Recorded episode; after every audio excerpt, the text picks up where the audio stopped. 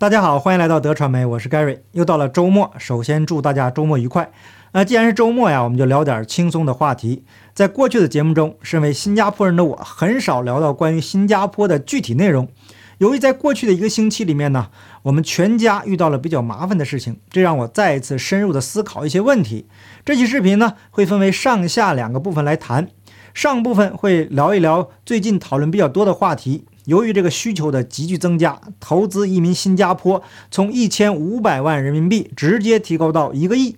那国内的澎湃网还玩起了文字游戏，进行一番似是而非的辟谣。根据莱方发布的二零二二年财富报告显示，二零二一年新加坡的富豪人数达到了四千二百零六人，比前一年还多出三百三十二人，每人净资产达到了三千万美元，即至少四千零六十万美元才能入围，而这个人数比前一年增加了 百分之八点六。 那最新公布的新加坡前五十大富豪中，一共有八位是来自中国的移民，共拥有 七百三十五点六零亿美元的财富，占前五十大富豪财富总额的 百分之三十五。 新加坡到底有什么魔力能够吸引众多的商贾精英呢？当然，在过去几年有习总加速师的神助攻。那这期我们让习总啊休息一下，就不聊他了。等下我会通过具体的案例来对比新加坡政府和西方政府在政策上的巨大差距，让朋友们了解什么样的制度更好。那这期节目的后半部分呢，呃，是我们全家跟病毒共存的故事。打针好还是没打针好？那在我们这六口之家展现的淋漓尽致。那、呃、具体内容呢会放在明天，也就是星期天的这个会员频道播出。这期节目的后面呢也会简要的介绍。好，我们废话不多说，正式开始今天的内容。根据去年，也就是二零二一年底，新加坡全国在招岗位与失业人数的比值为 二点一一比一。也就是说，每个新加坡人平均有 二点一一个工作等着他们去做。当然，冷冰冰的数字不能完全展现事实的全貌。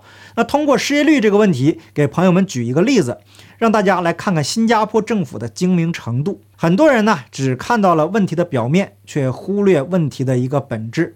那新加坡议会曾经辩论过这样的一个问题，也是每个国家都绕不开的最低工资。一直在倡议提高最低薪金保障的反对党工人党提出，有人是不是被惊到了啊？新加坡还有反对党？不只是有反对党，而且反对党还在不断的进步。上次大选结束，还史无前例的在国会争得了反对党领袖。那我们拉回来，反对党提出新加坡人薪水低于一千三百新币，实在是不能接受的，就算出于道德要求考虑都不能接受。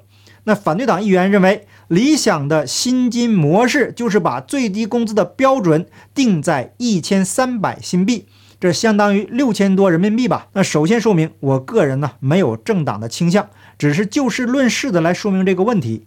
那既然反对党提出最低工资的要求了，那另外一边代表执政党的政府，那是新加坡全国职工总会副秘书长徐宝坤，那他的主要看法是，不同的工作岗位技能要求它是不一样的。那从这一点来看呢，并不能给每个行业都指定相同的最低工资标准。为什么呢？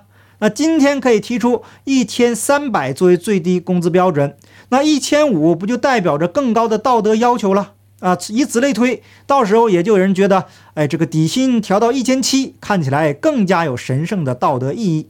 提高最低薪金这个标准并不能以道德要求的名义进行，因为一千七百元永远比一千五百好，一千五百也比一千三百好。最低薪资标准并不是一个叫价拍卖，每个行业跟职位都有相应的技能要求，一口气强行统一每个行业的最低薪资标准，不一定就是公平。行业跟行业之间技能的要求极大，让服务业的人去做制造业技工的活，没有专业知识可能做不来，但让技工去做服务生，难度明显小于前者。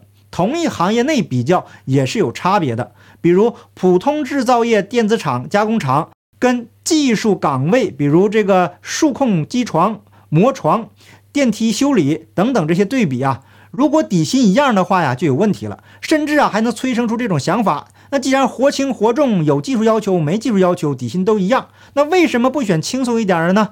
就从这方面来看，统一最低薪的标准并不能作为解决民生保障的万能膏药贴，但这部分的的确确是需要关注的。那我们从刚刚的这个例子延伸来看，这就是保守政府和左派政府政策的差别。左派政府一味的要求平权，为了能够拉到更多的选票，往往会制定一些极端的政策。那最低工资标准就是一个简单的体现。显然，新加坡政府的政策倾向于保守，但是后来政府还是做了一定的妥协，给出了一个我个人认为不算完美，但是比较好的解决方案。那这个后面再详细的来讲。那从现实出发，新加坡是全世界最贵的城市，生活成本高昂啊。如果没有一个基本的收入啊，作为这个基础，是很难获得体面生活的。刚刚我们提到，每个新加坡人都有 二点一一 个工作等着他们来做。可是如果他的收入无法满足基本的家庭支出，即使有十个、一百个工作排着队等着他来做，那都没有意义，因为这些工作无法支撑他活下去。所以新加坡政府的政策就逼迫雇主或者老板必须提高工资标准，否则你请不到人。那站在雇主的角度来说，在新加坡开个公司啊，那是非常的容易，但是最难的就是请人的这个问题。新加坡人太贵了，根本就请不起啊。所以本地人在考虑做生意的时候，一定得给出新加坡人愿意做的薪水，那这样就非常尴尬了。那如果去除付给工人的薪资，那作为老板自己还没有工人赚得多，请问做这个生意有啥意义呢？那一旦经历什么风吹草动，明天就可能破产，冒着卖白粉的风险，赚着卖白菜的钱，有意义吗？这个时候有人可能会说了，那新加坡不是可以雇佣外籍员工吗？可是雇佣一个外国人来新加坡工作，必须得向所有的本地员工支付至少一千四百新币的月薪，而且付给外国人的工资啊更高，还需要新加坡人的配额，也就是说在公司内部需要有规定数字的新加坡人员工才有资格聘请外国人。还不止如此，那新加坡财政部长黄勋才二月十八日在国会发表二零二二年财政年预算案时就宣布，新的就业准证一批申请者最低月薪将从四千五百新币提高到五千元新币， S 准证申请者的收入门槛也会从两千五百新币调高到三千新币，金融服务业的一批最低的月薪也要调高五百元，达到这个五千五百新币。 S 准证也会设定较高的最低月薪为三千五百新币。另外，新加坡政府也会逐步调高 S 准证的劳工税，预计在二零二五年之前，从目前的最低三百三十新元。说到这里呢，朋友们应该了解新加坡政府有多精明了。那实际上，针对最低薪金的呼声，新加坡政府也做出了妥协，毕竟选票还是执政党的基础。那为了进一步帮助新加坡低收入员工，劳资政三方组成的工作组建议通过三大政策来提高他们的收入。李显龙总理在国庆群众大会上宣布采纳了这些建议。如果包含就业入息计划的提升，几乎所有的低收入员工接下来两年能获得更高的薪资。就业入息计划的提升内容包括将政府的拨款从目前的每年八亿五千万新元增至十一亿，以及将受益的最低年龄从三十五岁下调至三十岁。他也强调，提高低收入员工薪金的成本必须由各方分摊，员工要重新掌握技能并提高生产力，雇主也去承担部分额外的薪金成本，政府会推出过渡性的计划给予扶助，但其中一部分成本将转嫁给顾客。关于具体政策内容呢，比较复杂，我们这里就不浪费时间讨论了。那想了解的朋友啊，可以到我的 Telegram 频道，链接同样在说明栏可以找到。所以啊，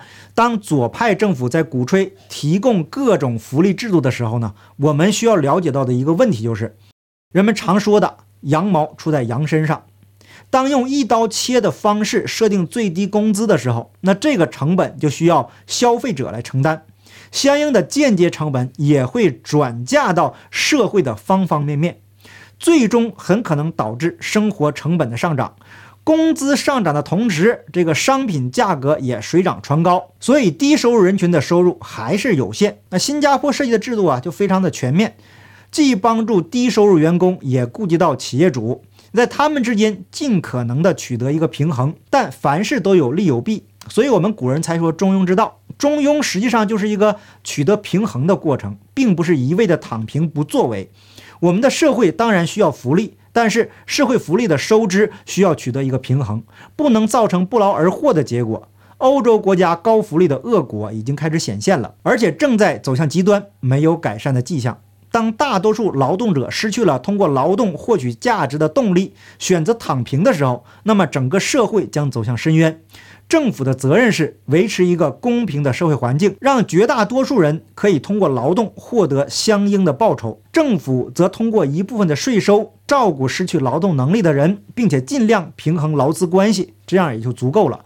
那如果强行制定一些违背自然规律的政策，最终的结果一定是弊大于利。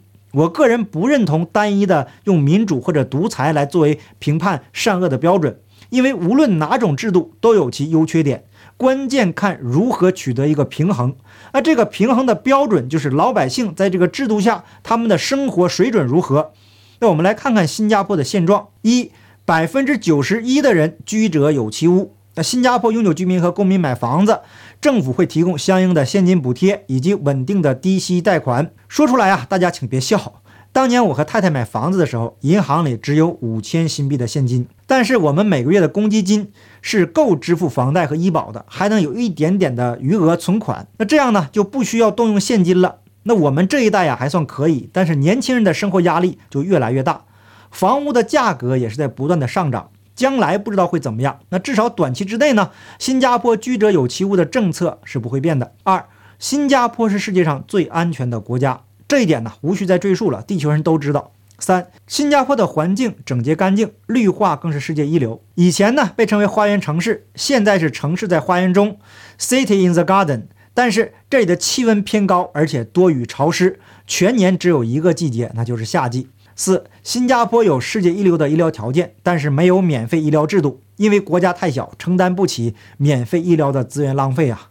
外国人到新加坡这个就医的话呀，费用是很高的。本地人呢，则有政府的相应的这个补贴，所以也是负担得起。那如果实在无法负担，可以找福利部门帮忙，不会发生像中国那样没钱就等死的事情。第五，新加坡最大的缺点就是高昂的生活成本，食物和衣服的价格也算负担得起。那在全球通货膨胀的大环境下，生活用品的价格呀，在不断的上涨。六，那为了避免交通拥堵，买车就要付出高昂的代价。所以新加坡的车牌被誉为世界最贵铁皮。用车证的价格是根据市场需求有在浮动的。那在我做节目的时候呢，普通家用轿车的用车证的价格是六万八千新币，就算买一辆最便宜的车，全算下来呀，也要十几万新币。那如果您觉得车太贵，我买不起呀，那就使用公共交通系统。新加坡的公共交通系统啊非常发达。普通家庭从出门到巴士站或者是到地铁站步行的时间一般在五分钟左右，交通费价格不算太贵，但这个价格呢还是在不断的上涨。七，新加坡的税率问题。那首先呢就是消费税，只要买东西就会被收税，目前的税率是百分之七，那原定到二零二三年涨到百分之八。二零二四年要涨到百分之九，到时候呢还要看这个情况而定。另外一部分就是个人所得税。新加坡作为薪资排名世界靠前的国家，个人所得税的税率也是全球最低之一。那新加坡所得税以前一年的收入扣除适当的项目之后，累计是征税，按年度申报，每年的四月十五日之前申报上一年的个人所得税。但是过去几年呢，我个人没有交什么个人所得税。不是我逃税啊，因为我家这个孩子小，还有老人，这都可以抵税。那这几年算下来呀，就没交什么税了。那需要交税的部分呢，请大家看旁边的这个表格。以上呢就是新加坡的一个大概情况。在病毒到新加坡之前，老百姓是安居乐业，国泰民安。但是病毒来了以后，就全都变了。这几天呢，我们全家都在尝试着与病毒共存。老朋友都知道，我一针没打过。两年来，这个病毒对我个人身体没有任何影响，现在也没有。大家可以看到，我还在活蹦乱跳的做节目。但是我们家被迫打两针、三针的人，目前就比较难受一些了。好的现象是，他们也在康复之中。那如果我们在上海或者北京、天津，那个场面呢，那就不敢想象了，上有老下有小的，对吧？关于我们家与病毒共存的详细情况，会在星期天固定的会员节目中播出。您订阅我的拍纯会员平台就可以看到，每个月最低五美金，链接在说明栏。那订阅 YouTube 的会员朋友啊，也提供会员视频的链接。那虽然我的家人还在努力跟这个病毒共存的过程中，现在呢也是比较辛苦，但我个人依然坚持认为，能成为新加坡的这个公民，感到非常的幸运与感恩。有人说呀，这个新加坡是独裁专制，那我个人认为呢，这样说是有点片面了。民主呢只是相对不那么坏的制度，这个过去都说过。那关键呢还要看这个国家人民的道德水准，有了这个道德作为基础，我们再来看哪种制度更适合本国的这个居民。实际上新加坡沿用的是英国的议会制，但是并没有全盘的照搬过来，那根据本地的实际情况做了一定的改良。那至于改良的结果如何，那我们看看新加坡城市的整个面貌，再看看新加坡人的生活就知道了。新加坡政府呢是新加坡人用自己的选票选出来的，大多数人认同目前的政府继续执政，这不是谁用枪杆子强迫来的。希望呢还停留在单纯的用民主和独裁来判断善恶是非的朋友能够深入的思考一下这个问题。实际上啊，大多数的新加坡人都希望反对党变得越来越成熟优秀，早日成为执政党的有力竞争者。那关于民主与独裁的问题呢，过去的节目中说过好多了，这里就不再赘述。好，感谢你的点赞订阅留言分享，我们下期节目见，拜拜。